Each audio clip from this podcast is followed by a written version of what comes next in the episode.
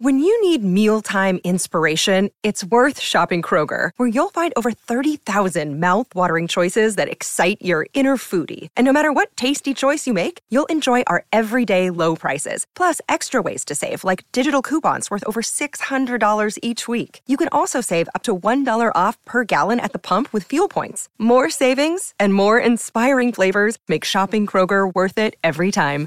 Kroger, fresh for everyone. Fuel restrictions apply. Another day is here, and you're ready for it. What to wear? Check. Breakfast, lunch, and dinner? Check.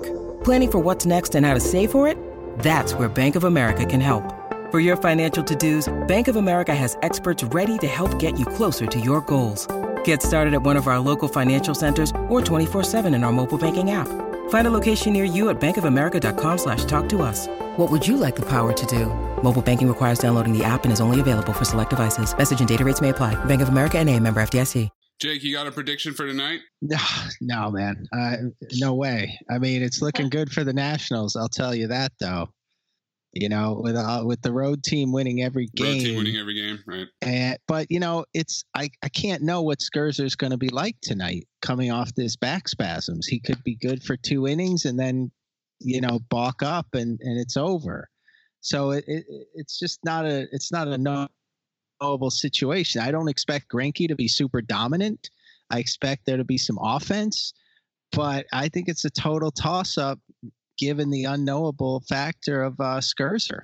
Man, if we see Anibal Sanchez tonight, they in trouble. That's all I will say. Definitely. I, anything could have. It's been an amazing series, but what's interesting about this series is each game is kind of gone in one direction, you know, Mhm. for the most part. Yes, somebody took an early lead, but I mean, Houston dominated them in Washington, but they Weird series. but Washington's dominated them in Houston. So Just a weird series. it's it, it it's so wild, man. And, and I I just don't know, man. It's exciting. I like both of these teams. It couldn't have been any better, really. It's a Mhm. game seven, man. You always want a game seven. That right? is true. That's the dream in any final. That is right. So I mean, I love both of these teams. They're really good, really good baseball. Just tied going into the ninth inning. I'll take that, man. I'll definitely take that. I'll take anything to extend the season by 15 minutes. But yes, 15 inning, like four to four situation. Oh, man. Beautiful. Gerrit Cole coming out in the 11th. He's no Madison Bumgarner. Stephen Strasburg doing an inning in the 13th. No, no, no, There's no, no, no no, no, balance. no, no, no, No, no, no, no, no, no, no, no, no, no, no, son, no, no. I've fucking been there. Maze, you better fire it up, dude. Drive your fucking whirly bird! The whole world is in the power of the evil one, the devil. And the media that he uses to control the world is television.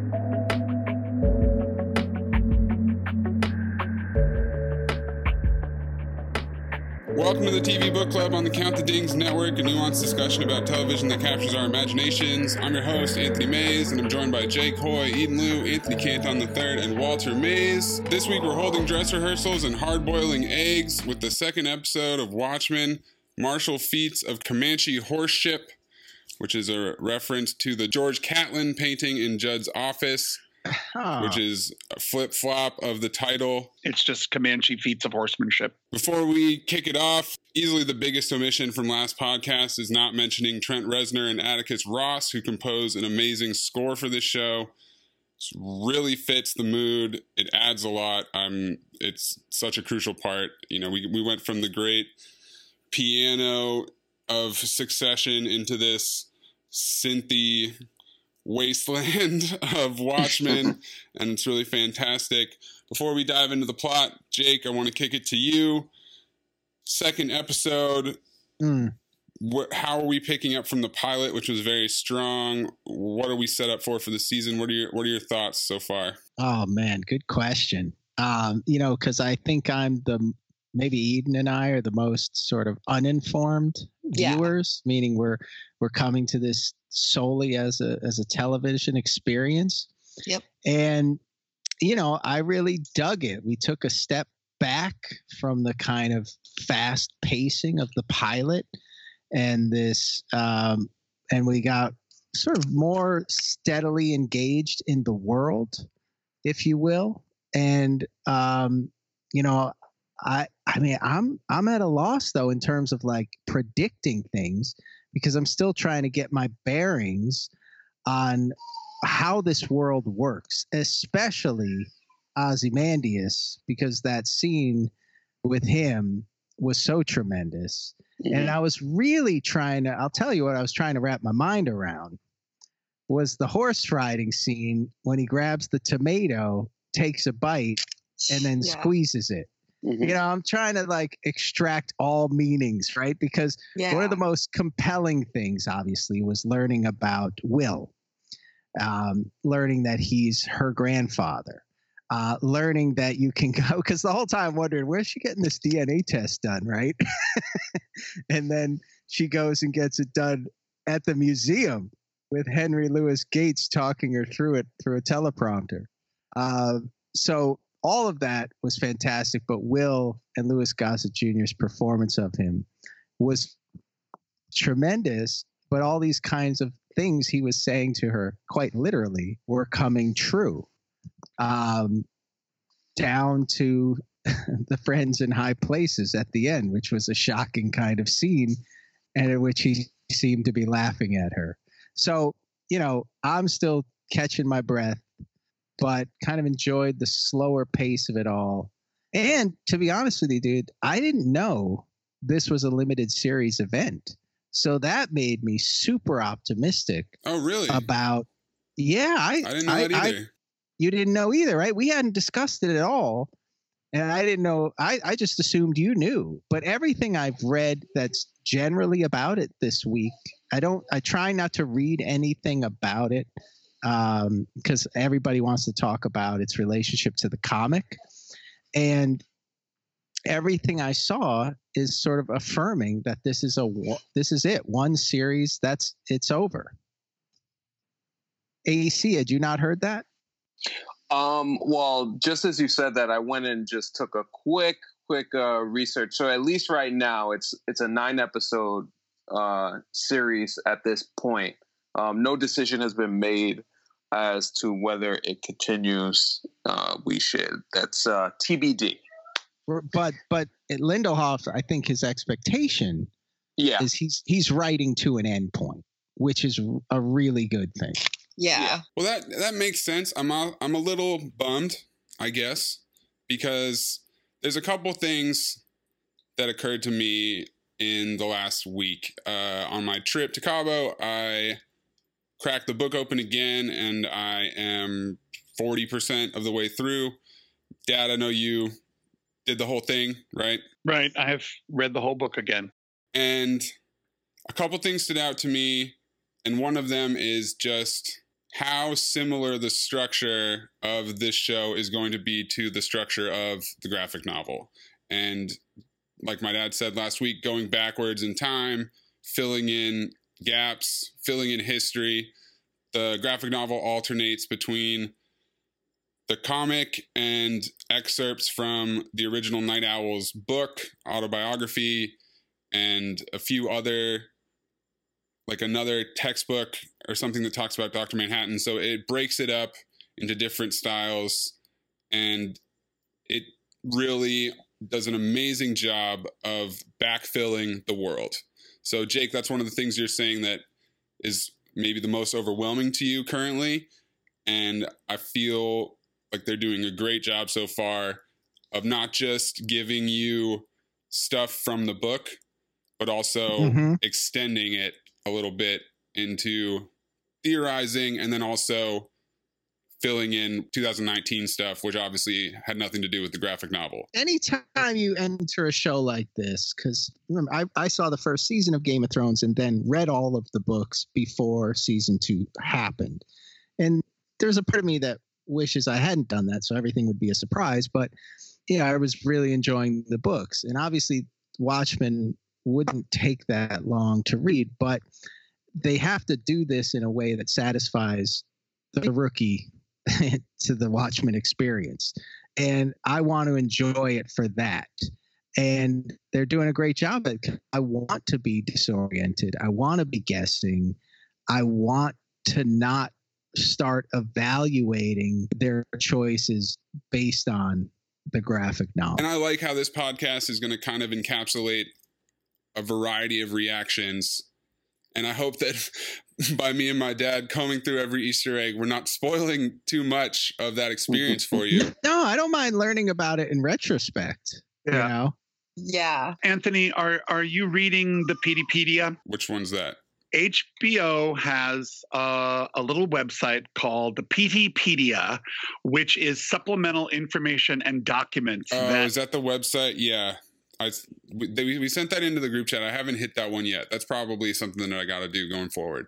Yeah, and they're they're releasing about four four documents a week, and uh, it's background texture, uh, a lot of stuff that explains uh, uh, the Keene Act and the reparations, and it just it's very smart, very smartly done because so much of the Watchmen experience with the original graphic novel was moving from the paneled full color world of the comic book to these interstitial now you got to read a whole bunch of text section and then go on. And i can remember i think the first time i did it i skipped all the interstitial stuff and just read the comics. And then i was so taken by it that i went backward back and i read all the stuff. And i mean like i've said in you know the last the last 30 years i probably read this thing you know 20 times.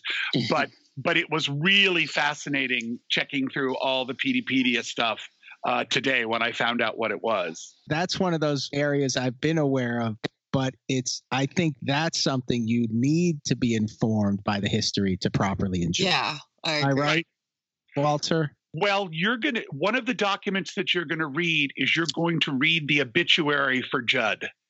And the obituary goes into his family and who all, uh, and who the photograph in his closet of him and his dad and all that stuff. So you're just going to get a little bit more texture because they they went out of their way in this last one to put a giant question mark over Judd so that I mean I don't even want to predict. I just want to see how they're going to do it. I want to see what the hell this is going to turn out to be because this is fascinating. so that caught you as much by surprise as it did me. Absolutely. Absolutely. Okay. Is Judd is Judd in the no, uh, the the comics? No, he's Okay. original. He's original to this series. Okay. The only characters that have connections to the graphic novel are Dr. Manhattan, TBD on Mhm. his appearance. If it is a limited series, then I would definitely expect one important Mhm. Dr. Manhattan moment. Ozymandias, Jeremy Irons' character, and then we still haven't met Jean Smart, who is Mm. Laurie Blake, who is the Silk Spectre, Mhm. who is dating Dr. Manhattan in the graphic novel. And what about the character we met in the show? Hooded Justice, and he's part of the background of the Watchmen comics. In the flashbacks, we get a we get um, information about him, and he also appears in the interstitial sequences when Hollis is writing his autobiography Under the Hood. Okay, I got to tell you, I love that scene.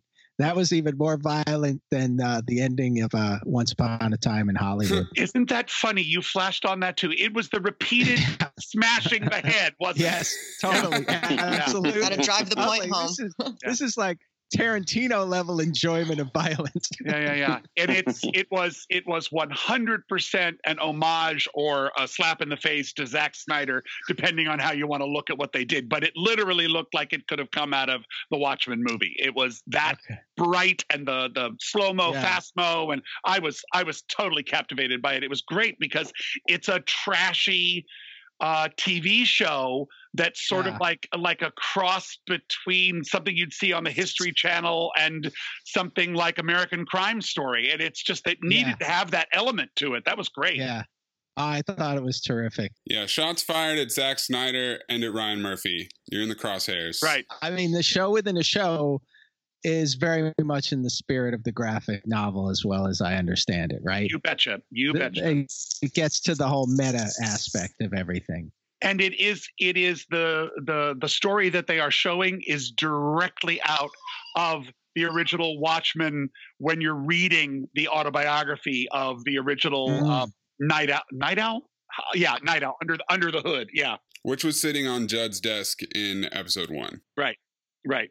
Oh, okay. The similarities and the the symmetry is more and more apparent the deeper I get into the graphic novel again and the deeper we get into this show. But let's just jump right in and start breaking this down. So we've got another deep flashback opening scene where in Germany during World War One, Fraulein Mueller, a typist who knows English, is recruited by an officer to write a letter to the African American soldiers that becomes the back of the note that Will Reeves carries with him his whole life. We get clarity that it is definitely the young boy and not the baby, but baby revelation TBD. Right, right. but but Anthony, that letter is an is word for word an actual document, propaganda document that the Germans used during World War One. It's a real thing. Yes, that is that is an Easter egg right there. Love that moment. Hey, boys. that performance was so great. So we get Will's perspective immediately before Angela rolled up on him at the end of last episode. She takes him to her bakery and handcuffs him, searches him, removes pills and the note, makes a cup of coffee, goes in her lair, screams in despair, and changes into her true face, Sister Night. And so we'll be coming back to this theme of the true face which is addressed multiple times in this episode and repeatedly in the graphic novel, that people feel more comfortable as the mass vigilante than they do as the person. Will comments on this and says, You changed. Will claims he murdered Judd and that he has psychic powers. They discuss Dr. Manhattan. Then Will claims Judd has skeletons in his closet and there is a vast and insidious conspiracy at play here in Tulsa. So that appears to be our driving mystery of the show. And one of my kind of off camera questions was like, why Tulsa, right? Like we get the the riots Mhm. and it it's a good location for the race element of the show. But Watchmen was set in New York and it was very much about being hyper urban Mhm. Oh. and Hmm. to kind of suburbanize it is an interesting choice. Mhm. And I wonder, Dad, is that what do we know what New York looks like right now? Is it back? Do you think? Oh, it, uh, yes, New York. It's 30 years later. I'm sure New York has been built back up. Yeah, yeah. Oh, I hadn't considered that as not being having only that general awareness of what happened in the novel. I assumed this suburban setting was better for the theme. Yeah, I think he's got some. He's got some deep. He needed to go to the heartland in order to be able to Yeah. do something about what he wants to say about America in this. Mhm. Right. And I think it works. It's just curious to make Tulsa the hub of a vast, insidious conspiracy. Yep. But I guess we'll find out what the nature of that is. Angela gets paged about Judd's death. I love Regina King's delivery here when she's faking surprise at the Mm, news. She leaves Will and takes his coffee cup for DNA. Just a great scene here between two powerhouse actors. Like you were saying, Jake, Louis Gossett Jr. is playing Will. Man, so many questions about what's going on with this guy. So many questions. I mean, all the way through to the end of the episode, like even more questions. Correct, and the buzz online about um, who he really is, which I don't, I don't buy. I think people are barking up the wrong tree. But um, Mm. the buzz online is that he is hooded justice. Yeah, that's kind of what they were That's what this episode was pointing you towards. Oh, Yeah, okay. yeah. I don't think I made that connection. Yeah, I didn't Well, make all that you have all you have to do is look at the close up of Hooded Justice i- in the TV th- in the TV thing, and you can see it. Well, of course, we're not seeing the real Hooded Justice, so never mind. I could be totally wrong, but Hooded Justice is being played by Cheyenne Jackson, who is not an actor of color. So I'm, Right. I'm thinking, yeah. I'm thinking it's just a little red herring, and they want us. I, I don't know. It's a solid Mr. X. They do love their Mr. X HBO. Oh, yeah. it's food for the the overeager. Totally. He does have some kind of abilities, though. Or he's just super duper smart, you know? Right, right. Yeah. Because he's existed for such a long time. I mean, obviously, he got out of the handcuffs, went across the street, got the eggs, came back and boiled them. Right, right, Yeah. Also, also, he seems to be impervious to temperature because right, he drinks the hot coffee and he sticks his hand Yeah, into the I noticed that for the too. egg. Right. right. So, That's some, what I meant. Yeah, Maybe it's just nerve damage. yeah, right. it could be. Yeah, Old age, you can't feel your things in your extremities anymore. Right. But he's there to tell her uh, who she was and where she comes from. Yeah, So I'm sure we're going to find out.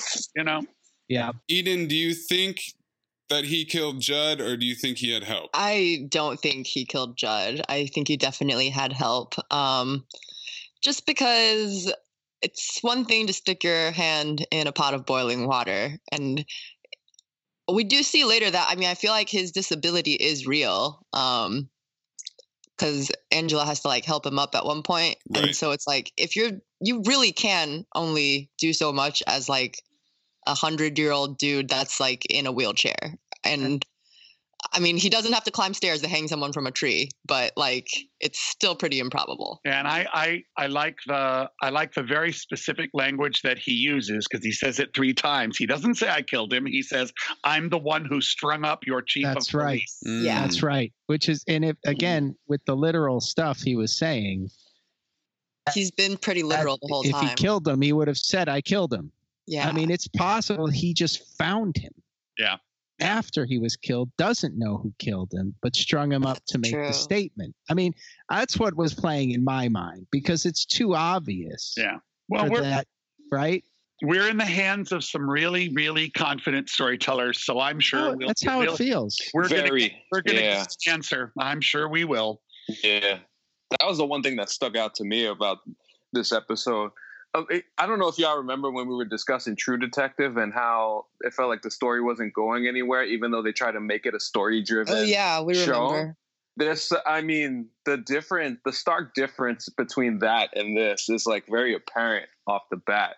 Like episode one gives you like all the pomp and circumstance and gives you all that the action and stuff like that. Uh, two still gives you some of that, but I think it gave you a story without giving you the whole thing, but not making you feel like you're wasting your time. There, it's like it gets. It was a good point, point B to point C episode where we get some back stuff. Love the flashbacks and things like that, and I really felt like they're doing a really good job of laying things out for us without giving us everything Yeah. at once. I I agree with that point, especially on the point that like with True Detective, it felt so much that everything was a misdirect. None of it was really constructive to where the story was going, which later we found out was true.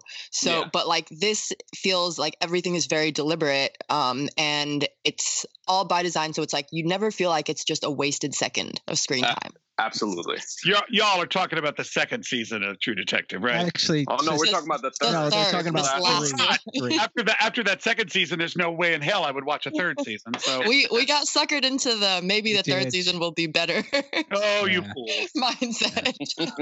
It was Mahash- Mahashala. He Yeah. Man, said Mahershala this. Right. Ali. Mahershala, thank sucked. Oh, I remember listening to you guys and listening to your despair in your voices as you Yeah. were describing it. Show I- just- it's funny though. I I couldn't help but think of True Detective a couple of times. Um, AC. So, it, it, but you're right. It's just everything. There's also just a there's a brightness to this show that's really that's really cool. Yep. Yeah. Let me tell you something else. All right, Yes. you tell me something else, son. I've seen a lot of spinals, dude, and this guy is a fake.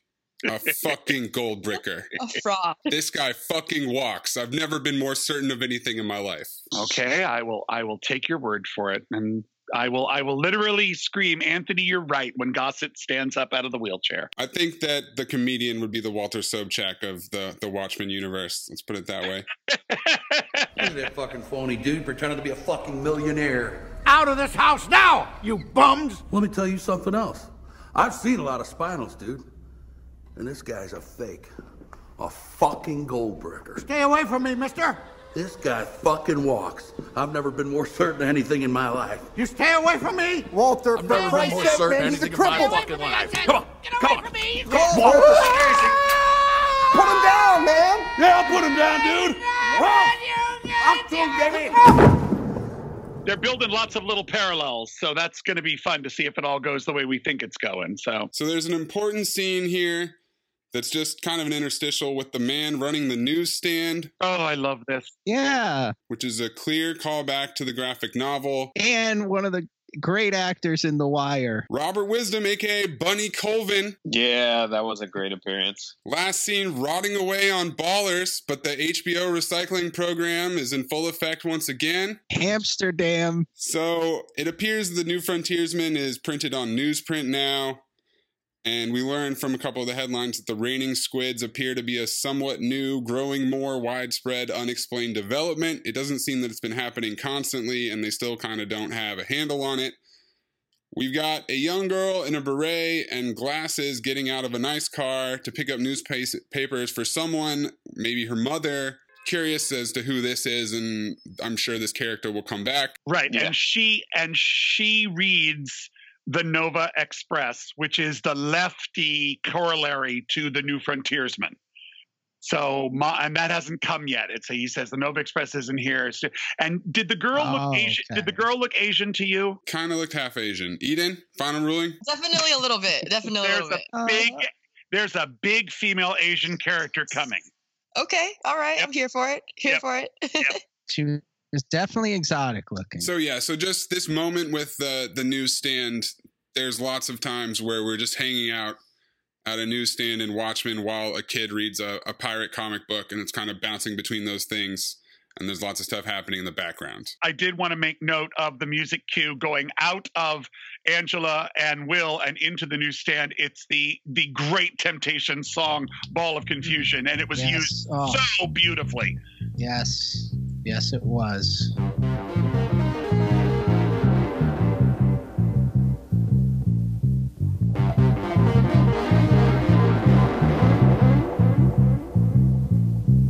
People moving out, people moving in. Why? Because of the color of their skin. Run, run, run, but you sure can't hide.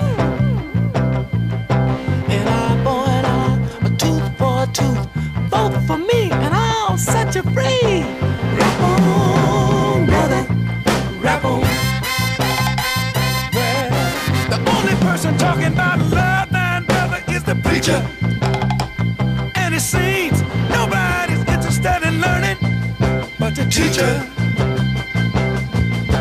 Segregation, determination, demonstration, integration, aggravation, humiliation, obligation to our nation.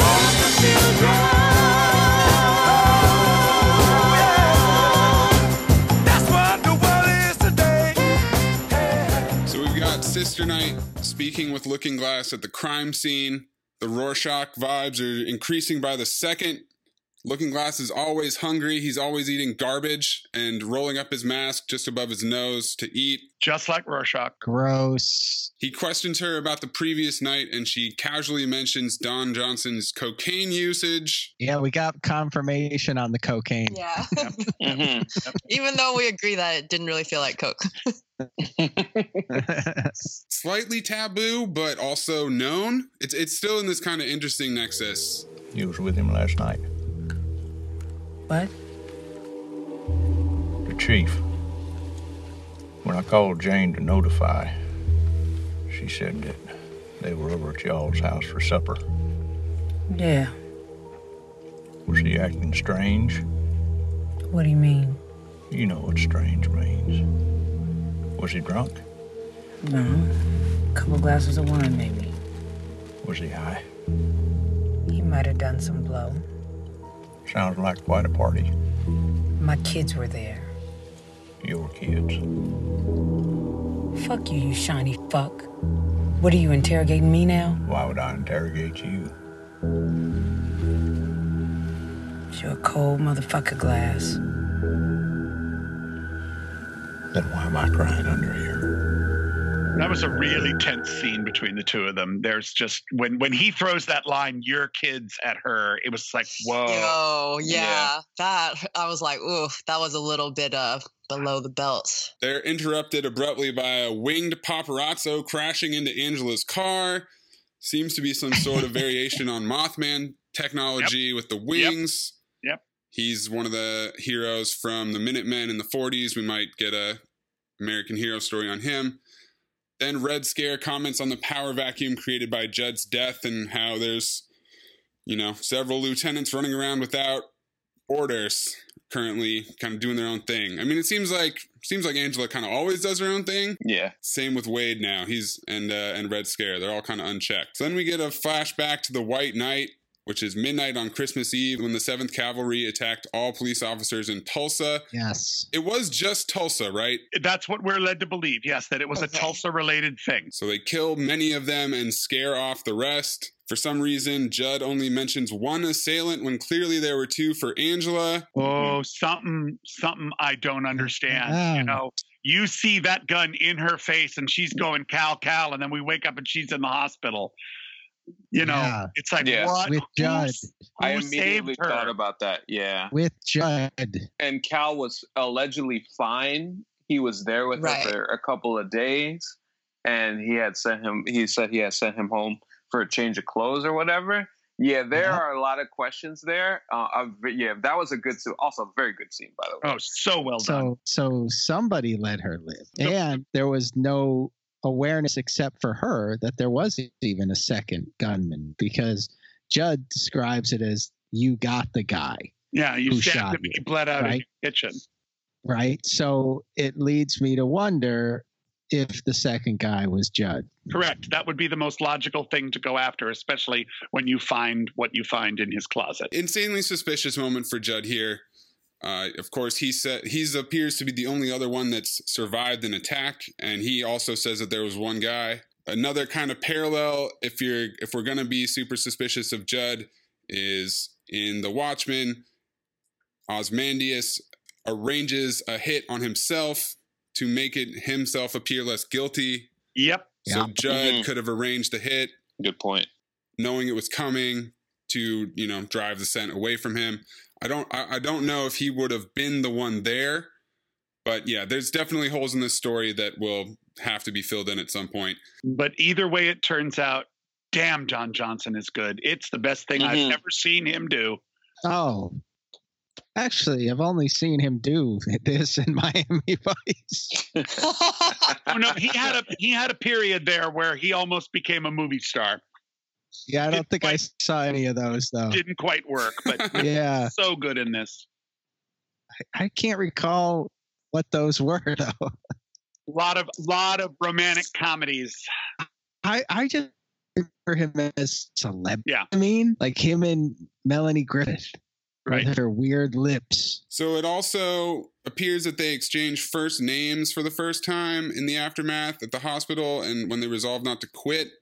This, I mean, they they know who each other are, yeah. and he's still her boss, presumably. But he's not the chief of police yet. At that point, Mhm. Yeah, yeah, and that also clears the decks. Yeah, so in, in credit, he's obviously involved one way. What way that is is still enough of a mystery.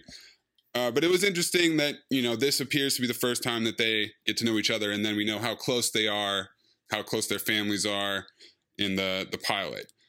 We also get an answer to the the white children. hmm Angela's partner was killed, and she adopted his three white children, who survived by hiding in the closet. A nice explanation for for that. yes, It's also quite sad and emotional, especially with the scene coming later with Topher. Oh yeah. Then we go back to Nixonville. In the present, Red Scare proposes raiding it, but Sister Night has reservations. And one of my favorite lines of the episode You don't want to beat shit out of these fucks? You?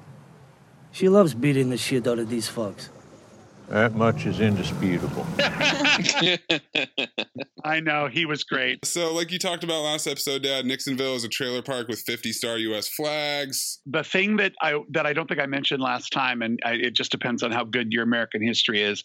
During the the Great Depression, um, the homeless camps all around the cities in the United States were called Hoovervilles after Herbert Hoover, who was the president when the stock market crashed. Mm. Um, and so that's an echo back to, but but these people are not calling them Nixonvilles because of something bad Nixon did, but because when the government swung, uh, swung from being an intensely uh, conservative government to an intensely Redford liberal government, the, these these white disenfranchised people but like went there into their places where they could honor Richard Nixon. Yeah.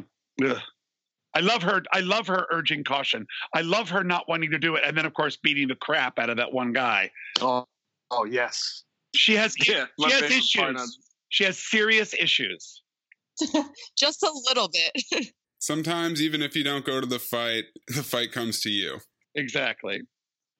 Yeah, was, she didn't have any extra aggression that she needed to take out there or anything. None at all. I was waiting for her to stop punching the dude right square in the well, face, and she just kept on going. I was like, okay, I'm with this. I mean, she's so tightly wound, which I really, really admire. Going back to the scene with Will, it you, you plug in the coffee thing, you go in, you scream, you let out all your rage, you change your costume, and you come out just in time to take the coffee, and it's done. She she makes her life very ordered. It's very interesting. Mm-hmm. So she goes to the Greenwood Center for Cultural Heritage, a museum created as part of Redfordations, interacts with a touchscreen, and submits Will's DNA. But the system isn't smart enough to know that it's not Will, which I thought was an interesting gap. It's like, oh, okay, it's a DNA test, but also you can just lie about your identity and put in whatever number. Right. Only survivors of the 1921 Tulsa massacre and their descendants are eligible to apply at this facility obviously we know how old he is, and she must already have a hunch at this point, right? Yeah. That would, yeah. that'd be my guess. She returns home to find presumably Grandpa Doyle waiting on the porch, and that's Jim Beaver, who played Whitney Ellsworth on Deadwood, and Lawson, the gunman on Breaking Bad, another product of the HBO recycling program. He's just lurking outside. Seems like he wants to see the kids.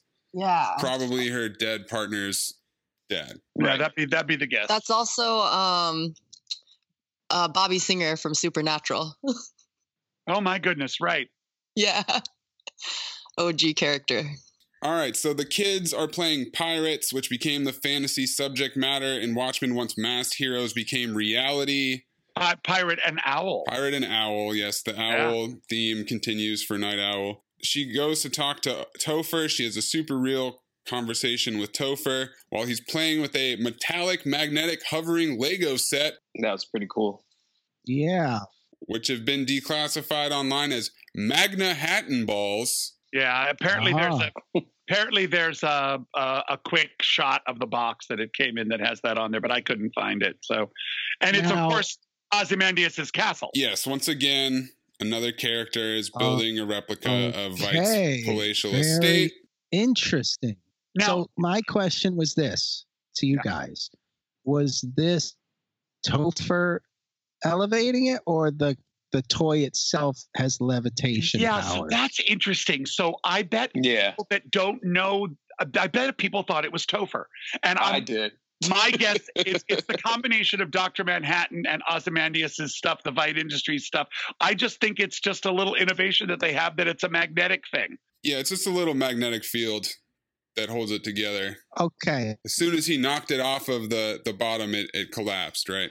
A secondary question: it, the pronunciation, uh, the the name we saw on the newspaper in the premiere episode is Vite.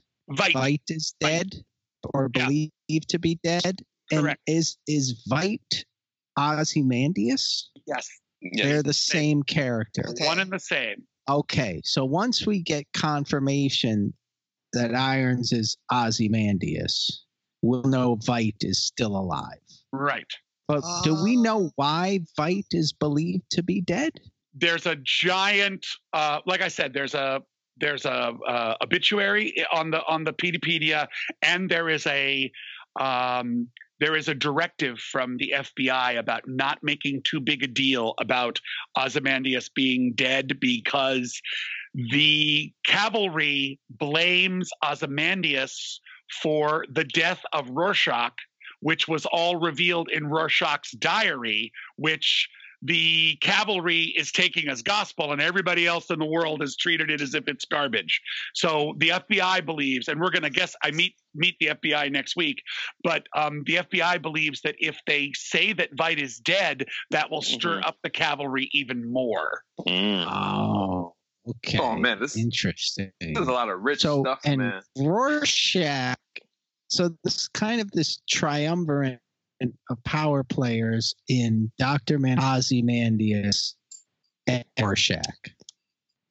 and there was there was a fourth one named the comedian there were only three masked adventurers who were allowed to work with the government after the keene act was passed and the comedian uh, and dr manhattan uh, did their thing ozymandias retired uh, went public Ah. with his name and told everybody he was adrian veidt and then spent like the next 10 years Oh, spent the next 10 years merchandising Ozymandias throughout the whole Watchmen comic. There's all this Adrian Veidt. I That's, see. that's why I didn't think it was weird that it was his castle because he probably sold replicas of it. Yes. Yes. So Yeah. Veidt, Veidt is his real name. Adrian Veidt is his real name. Ozymandias is his superhero name. Yeah, Ozymandias is a character from uh, Coleridge's Kubla Khan uh, ep- epic poem.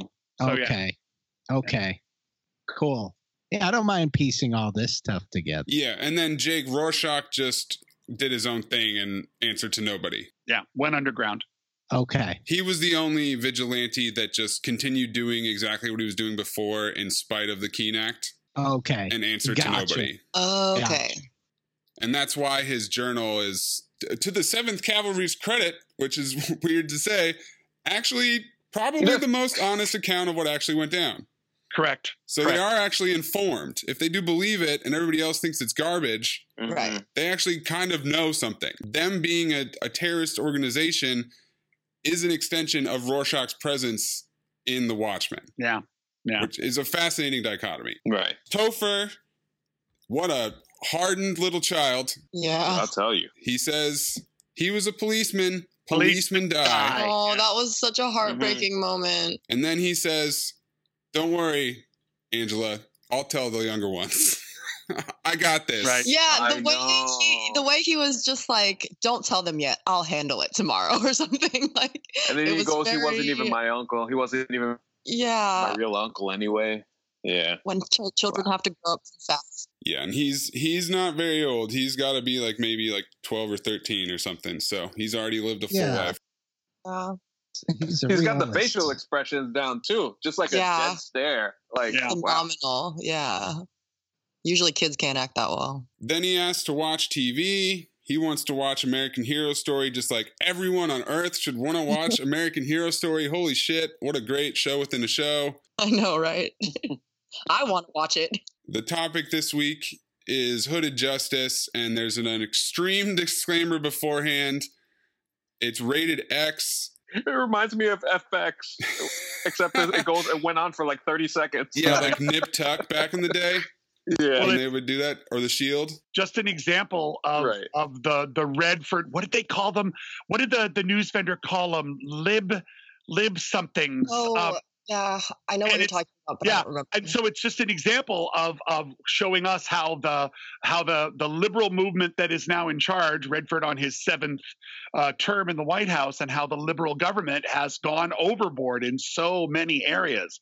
It's real hard to choose which side you think Lindelof is in in all of this because he's stacking the deck on both sides the the liberal government versus the the making the making the cavalry right so often is kind of fascinating. What a fascinating thing to do. So everybody's watching in the show. Topher's watching. Looking Glass is watching in his mask while eating.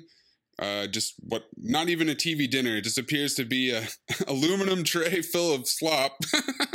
Yep. Yep. it's perfect food for for Looking Glass Rorschach. And then the Seventh Cavalry is is looking is watching as well. As they're building a suicide bomb. This is just this is fucking perfect. The show within the show takes true events and adds dramatic filler which allows Lindelof to present stories from the graphic novel, but with wiggle room for new interpretations. So, Hooded Justice is maybe the most dangling mystery from Watchmen his disappearance and what happened to him and his actual identity. It's not crucial to the plot in any way, but it is fascinating. We see the fake dead body. Rolf Mueller, who's interestingly enough the same last name as Fraulein Mueller, the typist who could speak English. Oh, right. Well, it was Mueller with an E versus Mueller with an umlaut, so I'm not totally in on that, but there is some some similarities there. Yes. There are no accidents. so Hooded Justice, we learn in the graphic novel, is secretly gay, had a relationship with another member of the Minutemen, mysteriously disappeared around 1955, but was actually killed by Nite Owl. Some believe he was this circus strongman that washed ashore, but his identity was never disclosed, so we don't know for sure. And in American Crime Story, presented like Hooded Justice dumped Mueller's body because he wanted people to believe that that was his body. Yeah. That's something new that we didn't get from the novel that we have now. He had his debut that was more mythical, and then this one has more witnesses and gets wrote about in the paper, and it's where he get his name. It's a super violent supermarket robbery where he beats the absolute shit out of the robbers. His voice sounds kind of like Rorschach, Dad. Uh, a little bit. Cheyenne Jackson's really, you know, graveling up his voice. Um, and just a very, very interesting corollary if they're going to go anywhere with this, it's knowing, as we do from the comic book, that Hooded Justice was was gay and in the closet, and having an openly gay actor like Cheyenne Jackson play him, they may be going to do something with that down the road. No. This was one of the great devices to add to this show to help explore the rich history and also fits the structure of the novel, which is to present different formats to tell history and, and backstory. It's that whole thing with Angela in the car as Hooded Justice is still talking, and this whole thing about uh, uh, when I look in the mirror and all the rage that I have. Oh, the face! I God, love that, that. was that was so strong, and it's it's like okay, Tremendous. Really heavy-handed but so super clear because he's Mhm. talking about the origin of masked avengers he's talking about his origin and he's definitely talking about angela it's very well done He literally sounds like Rorschach, like it kind of sounds like the Jackie Earle Haley right voice, but also he sounds like Rorschach in ethos of finding his true face with the mask. Right. That's who he really is. He was confused his whole life. Angela visits Judd's home and mourns with his wife. We meet Senator Joe Keene, who's just a little pretty boy. there are only white people at their house she is the only person of color in that house it I did notice that. freaked Yes. me out Yeah. Yes. Which makes the next scene that much more telling. yep Yeah. Yeah, you have all the resources you need. Yeah, and Senator Joe Keene Jr., um, who Jane, uh, Judd's wife, worked for her, and he's a reactionary conservative. So I'm just wondering, oh, this is just getting scarier and scarier about how dangerously white these people are. Uh, it, yeah, it, it really freaked me out. And again, Angela has some sort of suspicion because basically Will has told her they're skeletons, so you got to go find them. Mhm. Yeah. I knew she was faking. I knew it. I, she's lying there waiting. Okay, open your eyes. Open your. Fucking Goldbricker, right? That's right. she gets into the bedroom and she gets left alone and she immediately opens her eyes and explores Judd's closet with the help of some night owl style infrared specs. So it seems, Dad, like a lot of night owl's tech has just been turned into police tech.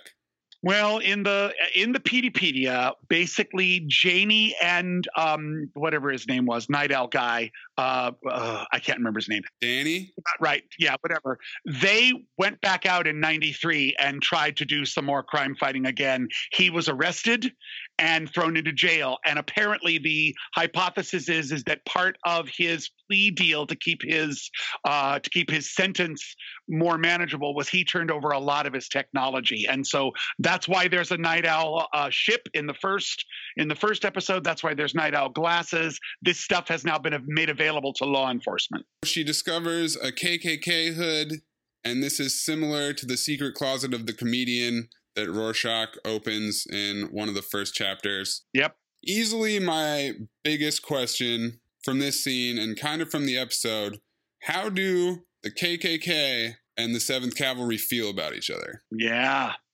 Mm. They do spell cavalry with a K. But there's a difference here. It's not the c- cavalry, Eden. oh, that's so good. ah, separate entities. yeah, it's like Hadn't another. thought- thought about that. Yeah. Because I I actually from episode one thought that the cavalry just was the KKK in that world. Right. And that seemed that's like something that I feel like would be easier to do Yeah. Mhm. is just to have it as a analogous replacement. But having having them both exist and having the KKK like active with that Yeah. headline in last episode, Yeah, and she says like a Klan hood, like she calls it a Klan hood. Yeah, you're right. Well, we know it was. We know the Klan. I hadn't really considered them as being two opposing entities. Yeah, with the way that we're learning about how Judd is connected, if this is real, if it wasn't planted, which of course is also right. Which which I'm open to. that Angela brings up to Will, then it seems like maybe the KKK is more legit and more infiltrated into the government, maybe through Keene, maybe through Don Johnson as commissioner of police. So they would want to squash uh, a younger, more rowdy, fucking anti everything sex. Yeah. Well, they're anti-establishment too, right? Yeah, they're they're very chaotic. I, I have not been able to find anything that is going to give me that has given me a, a substantial clue as to the meaning of Seventh Cavalry. Um, you know, was there a Sixth Cavalry? Was there a Fifth Cavalry? I can't yeah. I can't find all of that. Um, but the thing that really sticks with me was we, again the the in the closet we we linger on the photograph of the father and son, and the father is clearly a lawman. Judd's dad, we assume, was a lawman. And if you go back to the the the Wall Street massacre, there is this they hold on one guy in a Ku Klux Klan outfit wearing a badge. Oh, oh, right. Yes, And this so is now- this is true. So now I'm going, okay, there's got to be some sort of connection to the Wall Street massacre. Maybe Judd is in the Klan. Maybe this is a shrine to his dad. I have no idea, but I'm man. sure I'm sure we're going to find out. That's when we pan to the painting, which is the namesake of the episode. Then we have another uh, white horse transition to Jeremy Irons riding and picking a tomato off of a tree. Dad, is this just another wild experiment? this i'm yes i'm uh, that was what i got out of that was it was just adrian is just going okay let's see how tomato trees are working okay Yeah. it's like let's see if we can test this out. right i'm sure he's just done some sort of grafting or cloning or something and now i've got an orchard of tomatoes that grow on trees Mhm. but the other thing was is, is the music uh, as soon as angela reacts to the Klan outfit they cue the music of the mozart requiem the lacrimosa which is an mm-hmm. overused musical cue in movies but i still don't care And it was really powerful No. and that's the music we're listening to I agree. looking as we're looking at that painting um, and that was a technique of how the Comanche riders used to. It was a special thing that they developed that they could hang on the side of their horses away from the way that they had uh, just shot their shot their weapon, so that they would not get return fire. Um, and it was a very specific um, riding style of the Comanche. So it's a, it's a, it's a real thing. That painting actually hangs in the Smithsonian. Um, we're assuming in this world it hangs in Judd's, um, or it's a really good copy. Yeah, that was cool. Oh, and speaking of horses, uh, Adrian's horse is Bucephalus, and that was the name of Alexander the Great's horse. Oh, of course. Yeah, lots of Alexander the Great Yeah. references. Oh yeah, because Yeah. that's who that's who Veidt thinks he is. Right, and that's the explanation of the Gordian knot. Yeah, correct, correct. Right. That's his old idol. Right. Then his new idol is is Ramses the second, aka Ozymandias. Right, exactly. Oh, okay. So the honeycomb cake scenario is repeating itself. The anniversary might just be an error. Yeah. Yeah, it's like a glitch. Just Well, because he's so irritated by it. Let's just get Yeah. this over with. so mad. My favorite line in that whole scene was there were there are many things I would like Yeah. to occur to you. so has, it, has it ever occurred to you, Mr. Phillips, that you are the prop? Oh my God. Oh, fantastic. We get to see a dress rehearsal for the Watchmaker's Son, complete with blue dicks and clone burning. So more HBO full frontal male nudity this year, Jake. Yeah. Can't stop. Keeping the trend It ain't- Cannot It ain't, stop. it ain't Watchmen without blue dicks. Sorry. It's good to know, but it is an HBO without male nudity. Without these frontal, days. yeah, male nudity. Amazing. Oh, Every man. show has to have it. Yep. Yeah, essential. It's like they're they're just like reverse engineering all of the uh sex position they did in the early seasons of Game of Thrones. Yes. Women, right? I'm now you all want in, to be an HBO actor, you gotta, you know, right. gotta show I'm some. skills. all in favor of it. Okay. So they're definitely clones. This is definitely Veidt, and we get a bit of Dr. Manhattan's backstory rehashed here, pretty much exactly as it is in the comic. Oh yeah. So it's basically his origin story Correct. and how he became a superpower. Except he doesn't burn. His atoms are all blasted apart, and then he reappears as Doctor Manhattan. Right. So that's kind of like a, a cruel joke on Ozymandias's part to burn him alive in there. Yeah, we'll have a use for him before too long. Put him in the cellar. Okay, gotcha. I, mean, I loved this whole scene. I thought Jeremy Irons was just amazing as the director. Of course, I was wondering why the other people were wearing hoods, but that Yeah. reveals itself in a neat way. And then the ultimate question is well, if these are all clones, who did he clone? Right. Who are they clones of? Right? I mean, that's, I mean, this, this episode left you with great questions all Yep. around Yep. and and and so there's there's there's two primary questions i have coming out of that scene is who is he writing this play for meaning who are they dress rehearsing to perform to and then who are these clones of are these important characters that we haven't met yet is and is mr phillips dr manhattan He's not. And we had two pieces of evidence in this episode that made me, I'm going to have to go back and look at this. Will says he can't be Dr. Manhattan because Dr. Manhattan can't, Can't be imitate people. Which is a huge question. I don't remember that from the comic. And I'm not saying that Dr. Manhattan is a clone. Are they clones based on Dr. Manhattan? I guess is my question. It's possible. It is possible because we haven't seen a photo of the man that became Dr. Manhattan, but how he would have gotten that DNA is questionable. Okay. And Dr. Manhattan doesn't exist in time the way we understand time. Present, past, and the future are all the same to him. Slaughterhouse Five style, Jake. But I don't know where Ozymandias exists either. yeah. like, I, in his own mind. Speaking of the HBO recycling program, there's a lot here that is, and I love it all. It, this is Anthony Hopkins in Westworld. It's, it's just the Jeremy Irons edition now. Yep. yes, yes. Mastermind with uh, his own creations. That's the thing because in Westworld they're not DNA based clones, no. Yeah, they're just right? androids. They're they're automatons. So that that's I guess why I was thinking he could have con- reconstructed him from his own mind, um, at least visually. I think he's more interested in what Dr. Manhattan became than the man he is, but I guess we are he is writing a play about him. So it is possible. Right. He's obsessed with him, clearly. He closes out this scene by saying nothing ends, nothing ever ends, which is a direct quote from Dr. Manhattan It is Dr. Manhattan's last words in the Watchmen comic book. to Veidt Right. Okay. To Veidt. Yeah. before Yeah. he leaves Okay. for for good. For Mars. Yep, I'm gone. Right. And we had a scene on Mars. Yeah, we had a ve- we saw it on on their equivalent of CNN. We saw right. Yeah. And that was where we were introduced to Ozymandias' castle as a sand castle.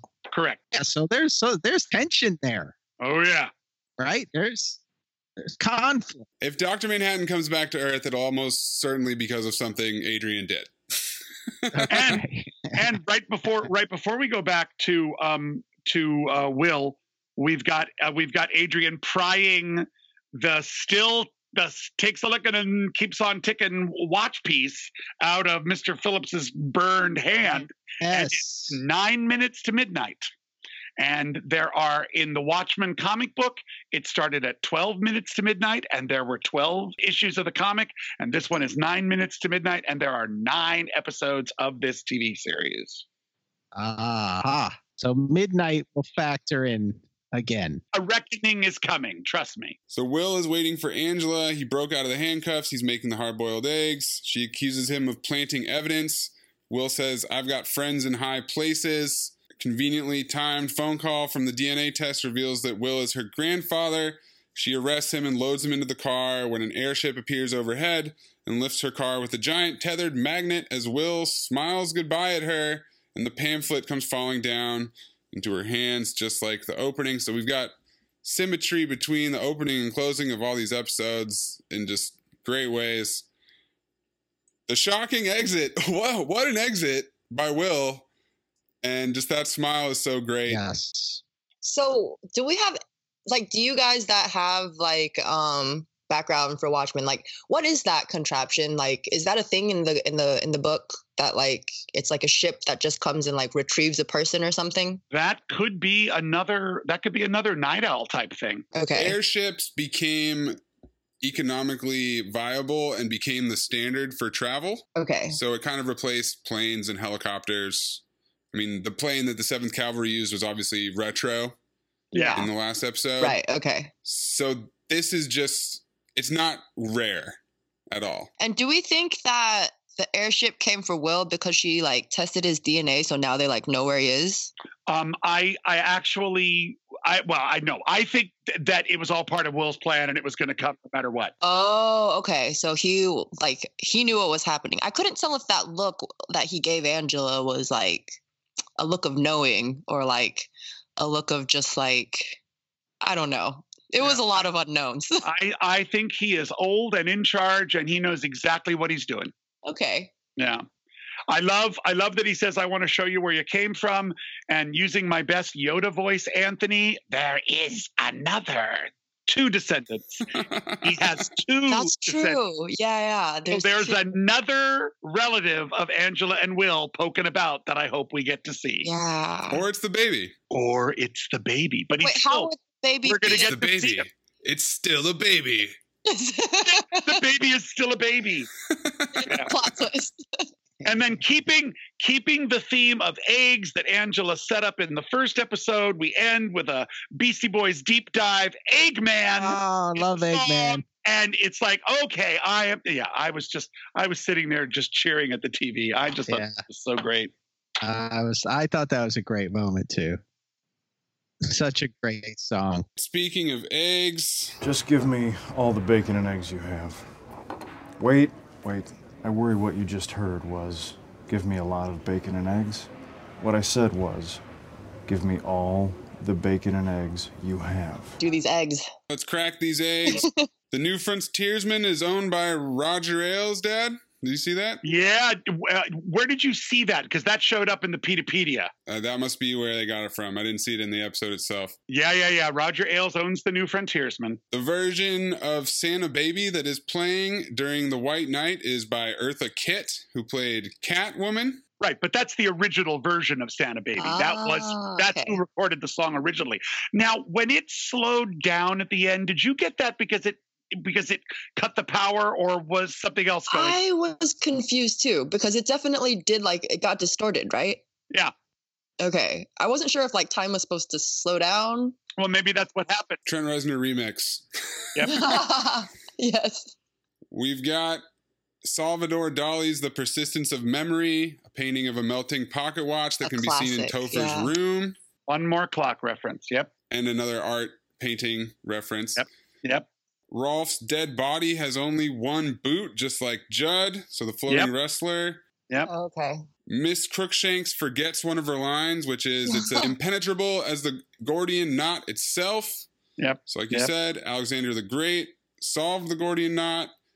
Gordian Lock Co. is a locksmith company in the graphic novel Yep. that keeps making locks that are not good enough to keep Rorschach out. Nothing's good enough to keep Rorschach out. And then there are Nodus Gordii Mountains on Mars. Yep, yep, yep. In the alley behind Angela's Bakery, you can see the same graffiti that the Knot Top Gang in the Watchmen comic painted.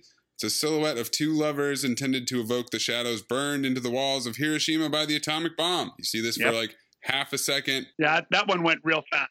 I had to go back and look at that one. Yeah. That's the way the comic works too, except you can stare at the comic as long as you want, which is an advantage for finding Easter eggs like that.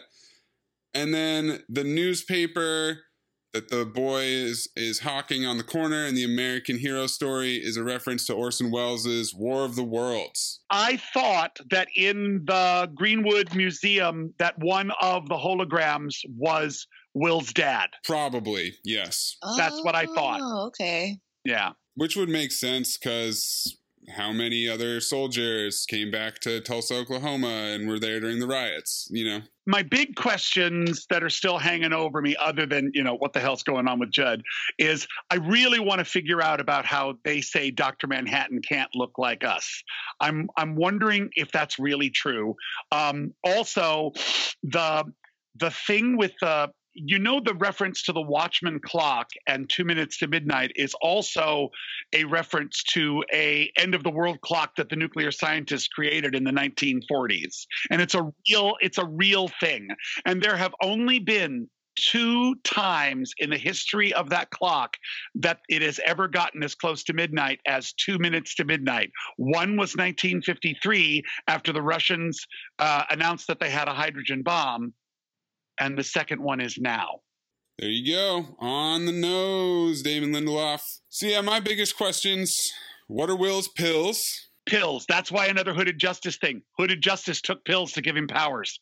Oh, okay. Yeah. Juicing. He's on the juice. Because I don't believe it's about memory. I don't believe that at all. That guy was too sharp. Who are his friends and is it the baby? uh, who is the baby? And then could Will possibly be Hooded Justice? Yeah, that's that's uh, that's what the this episode seemed to point to.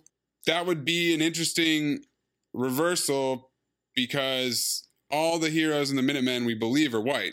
Uh, well, we never saw under Hooded Justice. Exactly, except for Hooded Justice. Everybody else is white.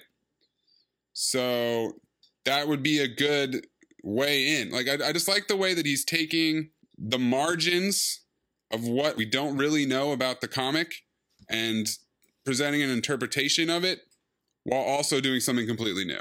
I I think my biggest question was just sort of like I like the wi- will. Where did he go? What what was that? Like he's just getting airlifted somewhere off in into the distance, and it's like you just had this moment of realization where you find out that that's like Angela's grandfather. So what a what a moment to make an exit. Yeah, I loved when he said, when she says, Why are you still here? And he says, We weren't done talking. Yeah, I I really more to do. enjoyed their interaction. Yeah, because she's just like, you you left and came back. You're you're making a, yourself a snack. Like it's cute. Um, but yeah, I I'm really enjoying this show. It's I don't I'm this isn't a show that I'd probably like randomly just decide to watch, but like I'm I'm really enjoying it so far. yeah, I'm so impressed that it's it's working for new viewers. Yeah, Yeah, and a- as like someone going in completely blind, like it's it's definitely working. But it makes sense because it has the same type of world building that the original comic did, and the original it turns you into a fiend. You need to know, Yeah. and Yeah. this kind of Yeah. has the same effect. Oh, for sure. Every episode leaves me wanting more. Like I think we'll probably we will probably get into the binging versus not binging later at some point. But I don't know. I think this might be one of those shows that I wish I could have binged. Like Oh, it's man. like I'm Yeah. just like inject it straight into my veins, please. Like more. Yeah. Well, cheating and using IMDb and looking at the character lists, there's some really interesting things coming up. Um, we get to meet the Asian woman that I spoke about, played by Hong Chau, a lady named Lady Trieu, and we get to meet and we get to meet Laurie Blake. And Lady Trieu comes up in the Peteypedia. She's uh she's an international industrialist. She's got tons of money and she's a woman of mystery. So I think she's going to come in very heavy. There is uh, a role that is not given a name, played by an actress named Adelaide Clemens, who shows up next week and is in all seven remaining episodes. So there's a female character yet to come that's going to be something really intense. Um, we are going to see the young boy, young Will. We're going to see him again. Um, we're going to see Agent Petey, who writes the uh, the Peteypedia. We're going to char- we're going to get a character named Marcus Abar. Her dad. Yep, that's my guess. Because that was the thing he, when he called and asked about her father in the first episode. Right, that was, that was a clue. We are going to see Senator Keene Sr. We are going to get, yeah, a Rorschach guard. That fascinates me. No mention of a Rorschach, but there's a character named Radio Shock, which fascinates me. Um, you sure it's yeah. not Radio Shack? Yeah. Radio Shack, but still, Which it's still spelled exists in this universe. Right. But it's Okay, spelled like funny. Rorschach, is what I Yeah. mean. So is that- that's the joke. We're going to get Mothman for one episode. That's it. So I'm just that there's no mention of Dr. Manhattan, obviously, and no mention of Rorschach. So if they're smart, they don't bring him. If they're smart, they keep him out of this. I think it'd be way more effective if they just uh, let these guys do the story and let it go where it where it goes. I need something. I, I have to disagree. I need I need one moment. The unstuck in timeness and the way that he doesn't have choice is fascinating. He also doesn't care about Earth or humans anymore. He is he is on to other things. So he's done. Is he? Well, that's what he said. Is he on to other things or was this just part of the plan? I want a piece. That's selfish. I know it doesn't fit. I know it's a different vibe, but I still want it. All right.